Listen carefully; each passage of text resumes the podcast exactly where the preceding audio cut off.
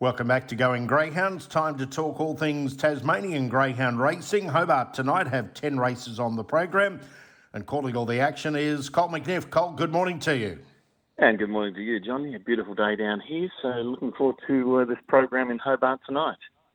Colt, we uh, remember some of the uh, stalwarts of Tasmanian Greyhound racing tonight, uh, those that have passed, and also that uh, that have been inducted in recent times into Hall of Fames, etc., at Hobart tonight. Yeah, and uh, the first leg of the quaddy, remembering Shane Yates, which um, it always makes me a little emotional when we have races named in Shane's honour. Yeah, no doubt. A, uh, a former colleague of yours passed away all too soon. Mm. So we're here to talk about the quaddy legs and race five, as you mentioned, the remembering Shane Yates fourth grade over the 340 metres. Take out the reserves nine and ten. What about your thoughts here? Uh, three Miss Everest racing really well. Has won two been placed three times at past five. She was very impressive two starts back in Launceston over the 278. Last time out, second. Uh, beaten in a good time of 16-14, beaten two lengths behind Peter Rena. I think gets the chance to win here tonight. Number three, I thought the danger would be Star of Venus, going really well for Eileen Thomas. One has passed two, naturally enough, in line for a winning hat trick. And seven, Airheads, another from the Eileen Thomas uh, camp here. Uh, resumes, hasn't raced for about four months, uh, just fresh from a break, might go well from box number seven at a little bit of odds. Three, four, and seven in the first leg of the quaddy. On to race number six on the program, and this is the Dennis Collis Memorial Classic Final. 3,690 going to winning connections. Take out the reserves 9 and 10.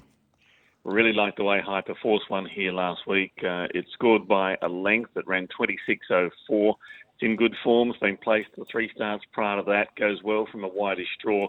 Hyperforce number eight, the one to beat here in the second leg. Uh, Black Phantom drawn the inside has had uh, seven starts at the distance of three wins, three placings from box number one. Should be thereabouts right throughout. Five, I think, has got a chance too. Whiskey Barrel racing really consistently. And number three, 90 Mile Rocks. It's a good leg of the quaddy. Eight, one, five, and three, one of the feature races on the card. On to race number seven on the program. This is the Remembering Gary Sutton, third and fourth grade over the 340 metres. Reserves nine and ten not required. Yeah, Gary, another uh, stalwart of the industry and uh, did a lot of race calling in his day too. Pipe Cove is in line for a winning hat trick, was very good from box number one in Launceston last time out over the 278. Does look very well placed here. Box number six, slightly awkward, I suppose. It did have the red run, uh, red rug last time out, but has good speed and can lead. Three Blackwood Johnny, five Yellow Hawk, I think might be the danger. Six, three, and five. On to race eight, final leg of the quadrella double and treble. This is the Hall of Fame Summer Idol, fifth grade. 461 metres, take out four Highgate LeBron and number nine Jamela Rocket, 10 Batman Ken into box four. Really like the red runner here, Ruby and Rice, um, racing really well at one by six lengths uh, over the 340 trip, two runs back, running 19.15 up to the 461 here. Second last time out over the 278 in Launceston. Good greyhound this one. Uh, Ruby and Rice has had 13 starts for eight wins and four minor placings. I'm going to go one out and make the best bet of the night. Race eight, number one, Ruby and Rice. Cole's numbers for the quaddy at Hobart tonight. Race five, three, four, seven. Race six, eight, one, five, three race seven, six, three, and five, and race eight, one, Ruby and Rice on its own. And you've labelled that the best bet of the night.